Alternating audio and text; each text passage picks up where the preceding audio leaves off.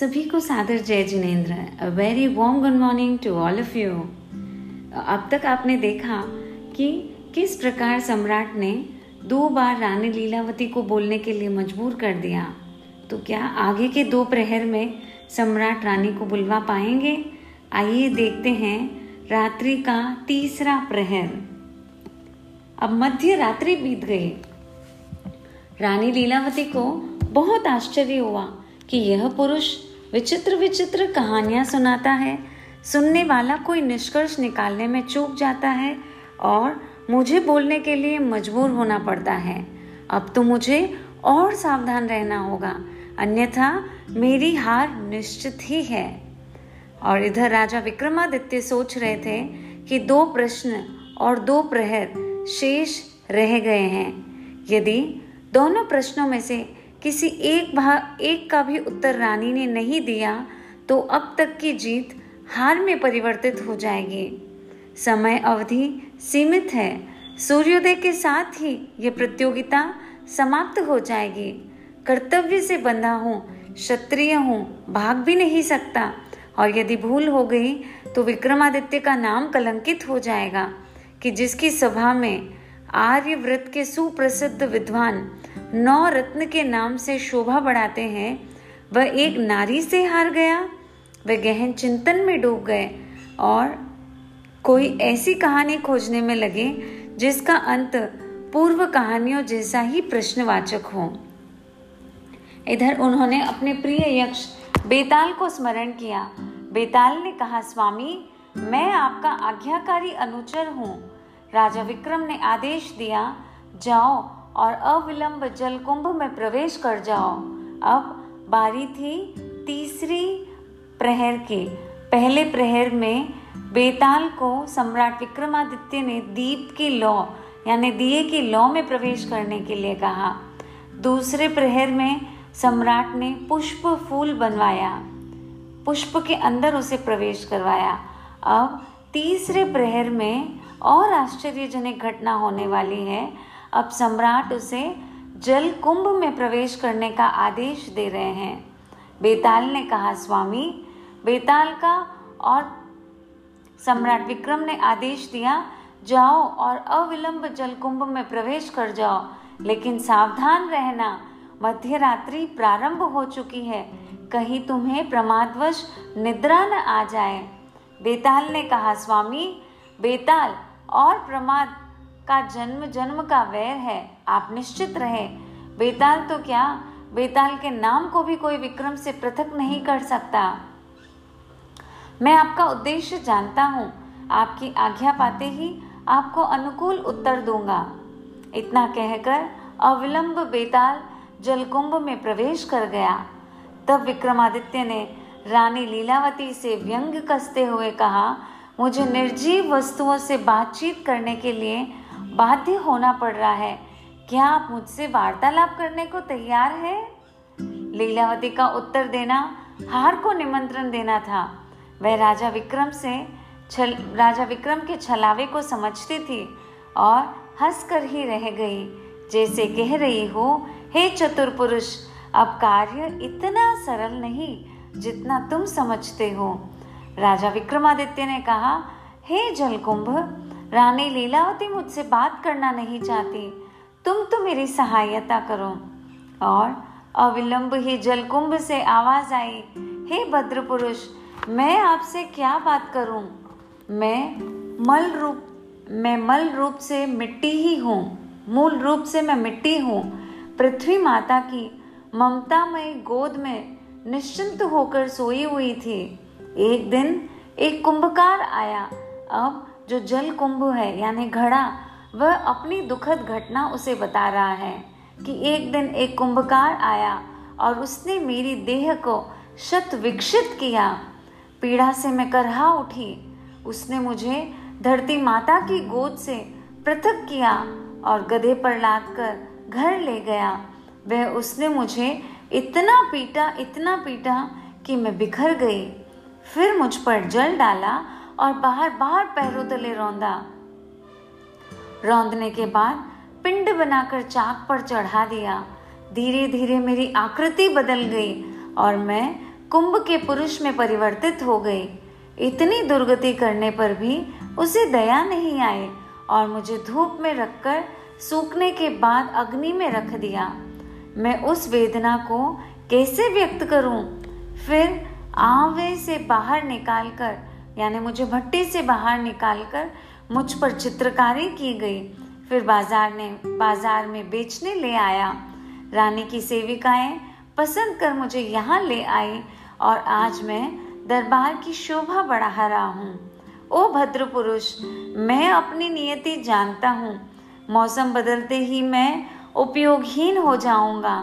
एक छिद्र होते ही फेंक दिया जाऊँगा। मैं मिट्टी ही तो हूँ, मेरा मूल्य ही आखिर क्या है? राजा विक्रम ने सब कुछ सुनते हुए कहा, हे घट, मुझे तेरी पीड़ा ने द्रवित कर दिया, किंतु तूने अपने जीवन के एक पक्ष का ही वर्णन किया है, दूसरे पक्ष का नहीं। मंगल घट का रूप लेने पर ही तो तुम्हें बहु, तुम बहुमूल्य हो गए हो। महान राज दरबार में तुम्हें स्थान प्राप्त किया है। कितने बड़े गौरव की बात है ये। किसी शुभ कार्य के समय तुम्हारे दर्शन हो जाए तो लोग अपने भाग्य की सराहना करते हैं। सुहागिनिया, सुहागिन नारियाँ भी तुम्हें अपने मस्तक पर रखकर प्रवासी यात्राएँ को, यात्राओं को शुभ शगुन देती है। लांछित और कलंकित लंबे जीवन से तो ऐसे सम्मान पूर्वक अल्प जीवन जीवन जीना गौरव की बात है। समय कम है, अब तुम मेरी बात ध्यान से सुनो। घट ने उत्तर देते हुए कहा, हे भद्र पुरुष आपने मेरा महत्व प्रतिपादित कर मेरी पीड़ा कुछ कम कर दी है। अब सुनाओ, क्या सुनाना चाहते हो? हे कुंभ, सुन, एक घटना सुनाता हूँ। शंख नगर में चार मित्र रहते थे। एक था काष्ट। शिल्पी सुथार। दूसरा था वस्त्र शिल्पी दर्जी। तीसरा था स्वर्णकार सुनार। और चौथा था मंत्रों का ज्ञाता ब्राह्मण। शंख नगर में चारों की मित्रता की खूब चर्चा थी। सामान्यता मित्रता समान रुचि वाले व्यक्तियों के मध्य ही होती है। किंतु ये चारों इसके अपवाद थे। काष्ट शिल्पी काष्ट से मूर्तियाँ खिलौने आदि बनाता था। उसकी कलाकृतियाँ जीवंत वस्तु को भ्रम पैदा कर देती थी। वस्त्र शिल्पी व स्वर्णकार का कार्य भी लोगों की प्रशंसा का पात्र था। ब्राह्मण मंत्रों का विशेषज्ञ था। प्रत्येक शुभ कार्य में ब्राह्मण देवता मंत्रोच्चार करके आशीर्वाद प्रदान करते थे। एक दिन चारों मित्र सुथार के घर बैठा बैठे चर्चा कर रहे थे। आसपास काष्ट की अनेक कृतियाँ दृष्टिगोचर हो रही थी। काष्ट शिल्पी ने कहा, मित्रों, ये कृतियाँ देख रहे हो ना? तुम्हें ये कैसी लगती है? तीनों मित्रों ने कहा यह ना तो पूछने की बात है और न उत्तर देने योग्य। संपूर्ण नगर जानता है कि तुम्हारी बनाई हुई कृतियाँ जीवंत लगती है। तुम्हारी कृति स्वयं इस बात की साक्षी है कि तुम श्रेष्ठ शिल्पी हो। पर मित्र, यह बताओ कि यह प्रश्न पूछा क्यों? काष्ट शिल्पी ने उत्तर दिया, इस नगर में कला पारखी है कहाँ। अपने गाँव में कलाकार को बस सम्मान और महत्व नहीं मिलता, जो परदेश में मिलता है। मैं तो चाहता हूँ कि धन उपार्जन करने परदेश जाऊँ। भाग्य ने साथ दिया तो संपन्न भी हो जाऊँगा और कीर्ति भी अर्जित कर लूँगा। स्वर्णकार ने कहा, तुम कहते तो यथार्थ हो, किंतु परिवार को छोड़कर जाना पड़ेगा। क्या परिवार के बिना अकेले रह सकोगे? काष्ट शिल्पी बोला, मित्र, पाने के लिए कुछ खोना तो पड़ेगा ही। फिर मैं सदैव के लिए कहाँ जा रहा हूँ? दो चार वर्षों में फिर लौट आऊँगा। ब्राह्मण मित्र ने कहा, शिल्पी भाई यथार्थ कहते हो, ज्ञान और विद्या की कीमत तो परदेश में ही होती है। इस छोटे से नगर में मेरे ज्ञान का भी क्या उपयोग हो रहा है? मंत्रों का उपयोग नहीं किया तो मुझे लगता है मेरा ज्ञान व्यर्थ चला जाएगा। मैं भी परदेश जाने की भावना रखता हूँ। अब चारों मित्रों में प्रगाढ़ मैत्री थी। स्वर्णकार और वस्त्र शिल्पी ने कहा जब तुम दोनों परदेश जाना चाहते हो तो हम यहाँ क्या करेंगे? जब चारों मित्र परदेश यात्रा के लिए तैयार हो गए तो परिवार वालों ने उन्हें शुभकामनाओं सहित विदाई दी। तो क्या आप आगे जानना चाहते हो? प्राचीन काल में यात्राएँ निरापाद नहीं थी। यातायात के साधन सीमित थे। सघन वन में हिंसक पशु, लुटेरे आदियों का, आदि का भय यात्रियों को सदा बना रहता था। चारों यात्री प्राकृतिक सौंदर्य का आनंद लेते हुए यात्रा कर रहे थे। देव योग से यात्रा में एक रात जंगल में बिताने का अवसर आया। चारों ने निश्चित किया, भयानक जंगल है, इसलिए रात्रि के प्रत्येक प्रहर में एक एक व्यक्ति जागकर पहरा देगा। संकट आने पर प्रहरी शेष लोगों को जगा देगा। सबसे पहले रात्रि के प्रथम प्रहर में सुथार, द्वितीय प्रहर में दर्जी, तृतीय प्रहर में स्वर्णकार और रात्रि के अंतिम प्रहर में ब्राह्मण जागकर पहरा देंगे। रात्रि का प्रथम प्रहर प्रारंभ होते ही सुथार का पहरा प्रारंभ हुआ। उसने सोचा बैठे बैठे रात काटना अत्यंत कठिन कार्य है। नींद आने लगेगी। क्यों न कोई कार्य किया जाए, जैसे हम भी खाली बैठना नहीं पसंद करते, वैसे सुथार ने भी कुछ योजना बनाई। उसने लकड़ियों का एक बड़ा लट्ठा उठाया और उसने नारी मूर्ति तराशने लगा। तैयार हुई तो वह स्वयं ही अपनी कलाकृति पर मुग्ध हो गया। सानुपातिक देह, तीखे नाक नक्श, उसकी कलाकृति का सौंदर्य अद्भुत था, अप्रतिम था। वह युवा नारी की प्रतिमा को निहारता रहा। और विचार करने लगा, काश इतनी सुंदर कोई जीवंत युवती होती तो उसे पाने के लिए मैं अपना जीवन ही दाव पर लगा देता। किंतु किसी निर्जीव कलाकृति से यथार्थ सुख की कामना करना मृग तृष्णा के समान है। फिर सोचा, और कुछ हो न हो, यह कलाकृति मुझे संपन्न बनाने के लिए पर्याप्त है। किसी बड़े शहर में इसे ले जाकर के बेच दूँगा काष्ट शिल्पी अपलक उस प्रतिमा को देखता रहा देखता रहा और देखता रहा। उसका रूप, उसका सौंदर्य देखकर उसे तृप्ति ही नहीं हो रही थी। समय बीतता गया।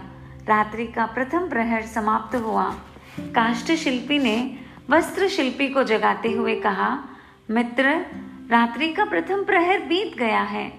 जागो और पहरा दो। वस्त्र शिल्पी जागा और बोला, बड़ी जल्दी रात्रि का प्रहर बीत गया। वह आलस्य त्याग कर पहरा देने बैठ गया। किंतु कुछ क्षण पश्चात ही चंद्र के प्रकाश में नारी की प्रतिमा को देख और देखकर ही विस्मित हो उठा। इस युवती के रूप में और सौंदर्य की किसी से तुलना नहीं की जा सकती। यह प्रतिमा अत्यंत सुंदर है। लेकिन लेकिन क्या? लेकिन निर्वस्त्र है। काष्ट शिल्पी यदि एक प्रहर में प्रतिमा का निर्माण कर सकता है तो क्या मैं इसे सुंदर परिधान नहीं पहना सकता? उसने अपने सामान में से रेशमी वस्त्र निकाले, रंगों का चयन किया और उस काष्टमय प्रतिमा का नाप लेकर वस्त्र सीने लगा। वस्त्र बनाकर उसने उस काष्ट मूर्ति को वस्त्रों से सुसज्जित कर दिया। सुंदर वस्त्रों में असुंदर नारी भी सुंदर दिखने लगती है। फिर तो सुंदर प्रतिमा अति सुंदर लगने लग गई। तो आश्चर्य ही क्या है? सहसा सुदूर से शेर की आवाज़ सुनाई दी। उसकी विचार श्रृंखला टूट गई और वह सावधान होकर आवाज़ सुनने लगा। सोचा, यदि शेर समीप आए तो आत्मरक्षा के लिए अपने तीनों मित्रों को जगा दूँ। किंतु धीरे धीरे ध्वनि कम होती गई। कोई संकट न देखकर फिर वह प्रतिमा को देखने लगा। समय कभी रुकता नहीं है। कभी न रुकने वाली गति का नाम ही समय है। अर्धरात्रि बीत गई। वह अपने मित्र स्वर्णकार से बोला, मित्र, जागो। मध्य रात्रि बीत चुकी है। आँखें मलता हुआ अब तीसरा मित्र स्वर्णकार जाग बैठा और बोला अच्छा अब तुम विश्राम करो। मैं जागता हूँ, मैं पहरा देता हूँ। कुछ देर पश्चात स्वर्णकार ने चांदनी के उज्जवल प्रकाश में वस्त्रों से सुसज्जित एक नारी को देखा। आश्चर्य! इस भयानक जंगल में यह नारी कहाँ से आ गई भला? यह कोई छलावा है, डायन है, या कोई भूत प्रेत या वन देवी है? वह भयभीत हुआ, फिर सोचा नारी से क्या डरना?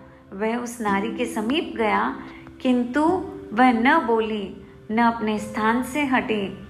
उसने फिर उसे ध्यान से देखा और बोला, ओह, ये तो मूर्ति है। मैं तो इसे जीवित समझना था। उसने सोचा, पर ये कितनी सुंदर है, कितने सुंदर है इसके वस्त्र।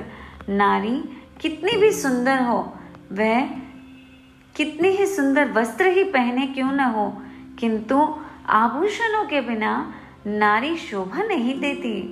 आभूषण, नारी की सुंदरता, संपन्नता। वह सौभाग्य के सूचक है। क्यों न इसे गहने पहनाकर सजा दूँ और वह आभूषण बनाने लगा। उसे, उसने कंठहार, करधनी, चूड़ियाँ, नथनी, कुंडल आदि अनेक आभूषण बनाकर मूर्ति को पहना दिए। सुंदर, सुंदरता, वस्त्र और आभूषणों से सज्जित नारी नारी की मूर्ति अपूर्ण युवती लग रही थी। स्वर्णकार ने ब्राह्मण से कहा, मित्र, जागो, रात्रि का अंतिम प्रहर प्रारंभ हो चुका है। अब मेरी निद्रा का समय हो गया है। ब्राह्मण ने कहा, बंधु, यह तो मेरे दैनिक जागरण का समय है। तुम निश्चिंत होकर सो जाओ।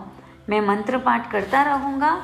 तब ब्राह्मण उठा और मंत्रों का उच्चारण प्रारंभ कर दिया। प्राची की छोर से बाल सूर्य जन्म लेने को व्याकुल हो उठा। रश्मिया वसुधा के आँगन में उतरने को तत्पर थी। नीड़ों में पक्षियों का कलरव गान कुछ कुछ प्रारंभ हो गया। रात्रि की निस्तब्धता विलीन होने में अधिक समय न था। प्रकृति सजीव हो रही थी। इसी समय मंत्रवेता की दृष्टि नारी की प्रतिमा पर गई। स्वर्णवर्ण की प्रतिमा पर चांदनी का धवल उज्जवल प्रकाश, अनुपम सौंदर्य को बोध कर रहा था। मंत्रवेता उस प्रतिमा के आकर्षण में मंत्र पढ़ना ही भूल गया और उसके आकर्षण में बंधा प्रतिमा के निकट आ गया। काष्ट की नारी मूर्ति पर वस्त्र एवं आभूषण देखकर वह समझ गया कि यह दुर्लभ मित्र, यह दुर्लभ मूर्ति काष्ट शिल्पी की कृति है। इसका श्रृंगार वस्त्र शिल्पी और इसका स्वर्णकार मित्र ने किया है। किसी भी कला के प्रति अनुराग हो तो समय बीतना कठिन नहीं होता, अन्यथा बिना काम एक एक क्षण बिताना भी हमारे लिए कठिन हो जाता है। मंत्रवादी का चिंतन मुखर हो उठा। वह भी सोचने पर मजबूर हो गया कि जब काष्ट शिल्पी प्रतिमा का निर्माण कर सकता है, दर्जी वस्त्र बना सकता है और स्वर्णकार आभूषण से सजाकर सौंदर्य में वृद्धि कर सकता है तो मैं भी अपनी मंत्र शक्ति का उपयोग क्यों न करूँ? इस प्रकार अब ब्राह्मण भी चिंतन करता है। अब आपको यह सोचना है कि ब्राह्मण आखिर उन मंत्रों का क्या उपयोग करेगा? क्या वह काष्ट की पुतली जीवित हो सकती है या नहीं जीवित हो सकती है? आगे, रानी लीलावती, क्या करने वाली है?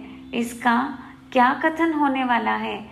इस पूरी कहानी का, यानी तीसरे प्रहर का, क्या फल दर्शित होने वाला है? इन सबको जानने के लिए दिल थाम के बैठिए और इंतज़ार करिएगा हमारे अगले ऑडियो के लिए। और नोट्स बनाकर तैयार रखिएगा अपने प्रश्नों के लिए। Wish you all infinite happiness and have a great day सादर जय जिनेन्द्र।